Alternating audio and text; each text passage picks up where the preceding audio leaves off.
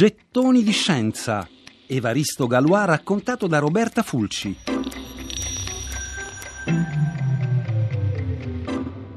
All'alba del 30 maggio 1832, un giovane parigino, dopo una notte in bianco destinata a diventare la notte più famosa della storia della matematica, se ne andava all'appuntamento con l'uomo che l'aveva sfidato a duello.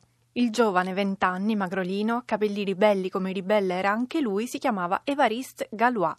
Sul motivo del duello fioccano le ipotesi, forse una lite per una ragazza, forse una trappola degli avversari politici, forse, e questa è l'ipotesi più intrigante, una farsa messa in piedi dallo stesso Galois. Certo è che in quei vent'anni di vita Galois non si era fatto molti amici, mentre a procurarsi nemici iniziò prestissimo.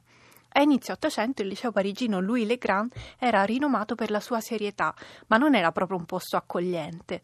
L'edificio cadeva a pezzi, era popolato da una florida colonia di topi ed era dotato di 12 stanzette di isolamento che servivano a mettere gli studenti in punizione, a pane e acqua per giornate intere. Bastava parlare durante i pasti, mangiare troppo o troppo poco, perfino rigirarsi troppo nel letto prima di prendere sonno e via in isolamento. Con 500 allievi adolescenti è facile immaginare che le celle di isolamento erano sempre al gran completo. Tra i più affezionati frequentatori di quelle stanzette c'era anche il giovane Galois. Era uno studente precoce ma incostante. Aveva iniziato a fare impazzire i professori a 15 anni. Era bastato che si imbattesse negli elementi di geometria di Legendre. Da allora gli interessava la matematica, la matematica e nient'altro.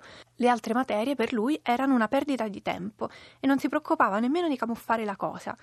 Il furore per la matematica lo domina, dice una delle sue pagelle. Qui egli perde tempo e non fa altro che tormentare gli insegnanti e farsi tempestare di punizioni. Le lunghe ore passate in punizione forse gli consentirono di dedicarsi alla sua passione. Fatto sta che era ancora un liceale quando il suo primo articolo di ricerca fu pubblicato niente meno che sugli Annales de Mathématiques, con l'insolita firma un allievo del liceo Louis Le Grand. Una soddisfazione in mezzo a parecchie delusioni. Credo sia poco intelligente, non studia mai, insistevano gli insegnanti delle altre materie ma la delusione peggiore doveva ancora venire e fu forse uno dei motivi che l'avrebbero poi spinto ad accettare quel duello. Gettoni di scienza. Evaristo Galois raccontato da Roberta Fulci.